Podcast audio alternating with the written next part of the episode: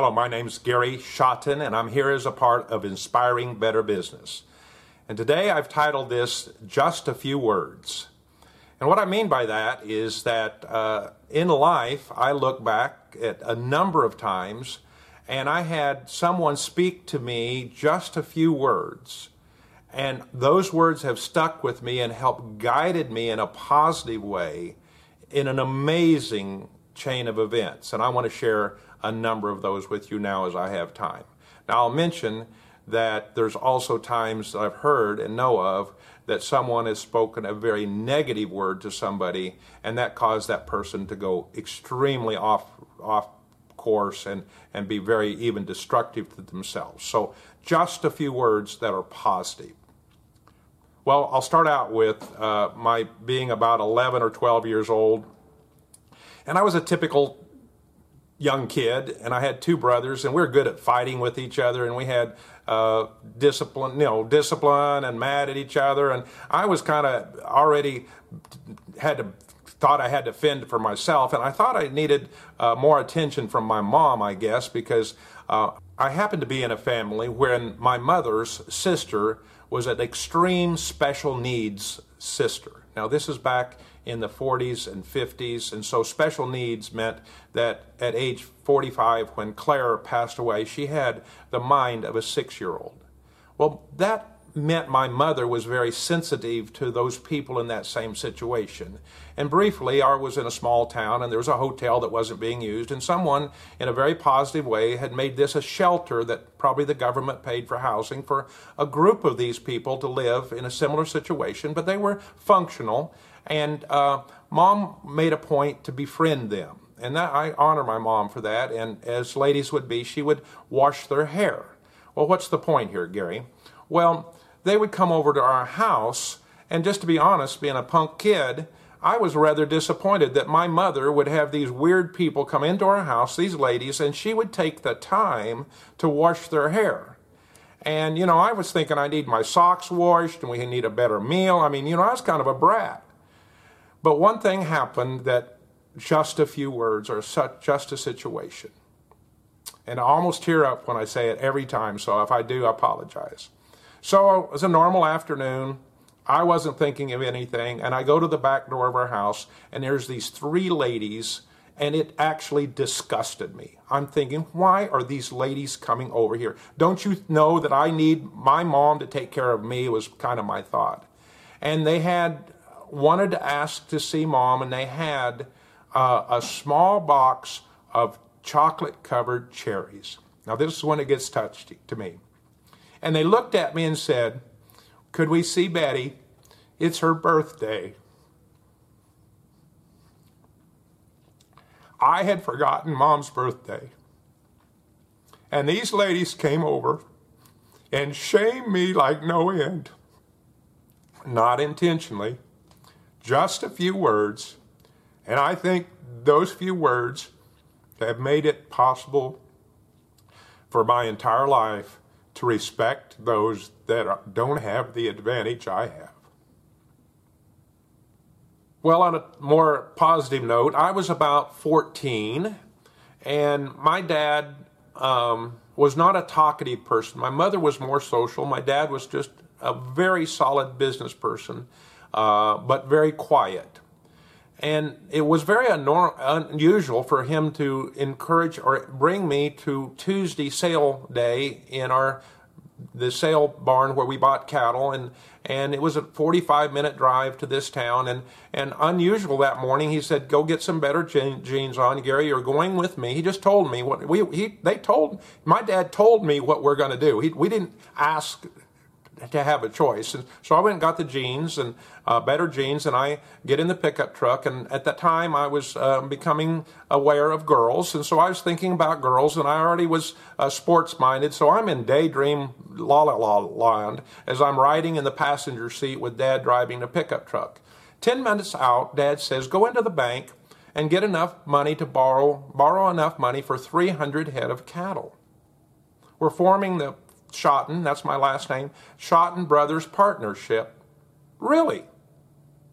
Well, I didn't think a whole lot because I had 10 minutes. And then I'm thinking Dad's going in. But I'll never forget that day that I opened the door, shut the door, thinking Dad's coming with me, and he drives away.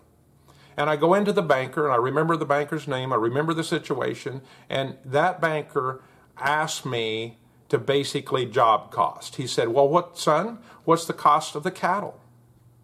Kind of know. Well, what's the cost to gain per pound? Not sure about that one. And now what are you going to sell them for? I kind of have an idea. From that day forward, I've been a job coster. That experience, those few words, that go borrow enough money, was a game changer for me, that I've always been conscious of the cost of things and kind of how we can make a profit. That's really important in business. So now I'm in college, and I'm home on Christmas break. And I knew things were not going too good, but you know, when you're in college, that's Dad's problem. I'm just kind of having fun, but I'm studying, and I just, you know, kind of like send more money kind of thing. But I was coming home, and I saw the stress on my dad's face, and he had me in the pickup, and we drove out to the land, and one of two times that I saw a tear come down the side of his cheek, just about to there, right up halfway down the cheek. That's as emotional as I ever saw Dad in my entire life that I can remember.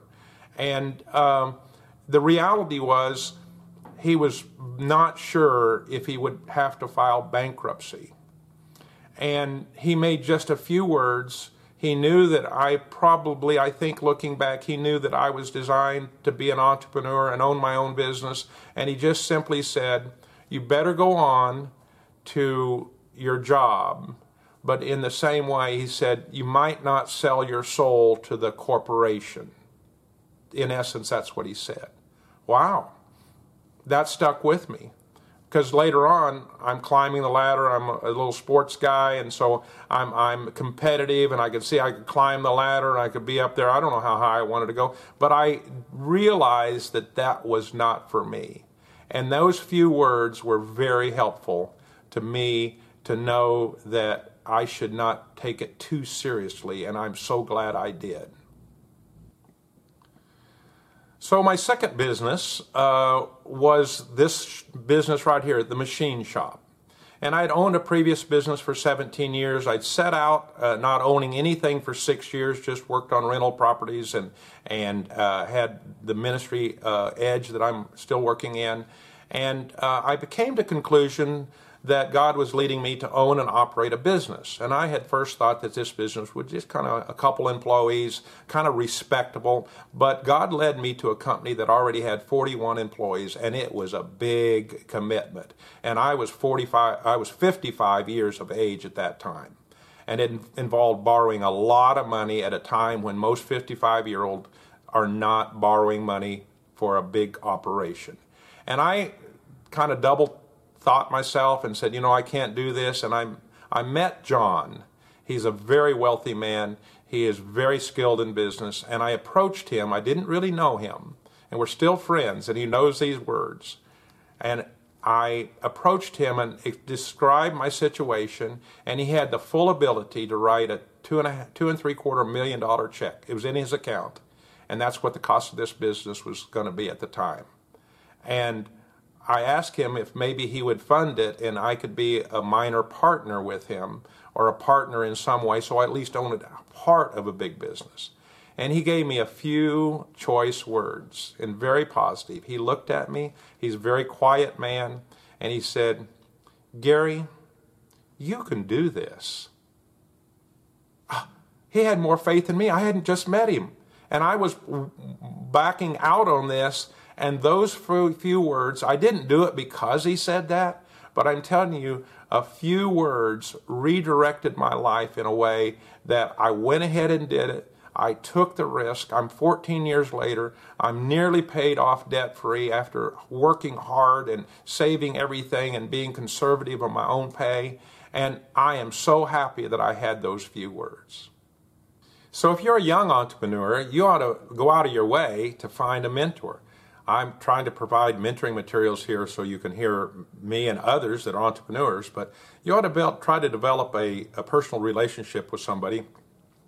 Little tip here, they're not going to be able to spend hours and hours and hours with you. 15 minutes here, a short phone call, a bit of information here, do your homework, make sure you're not asking stupid questions, but make time to find somebody that will speak into your life.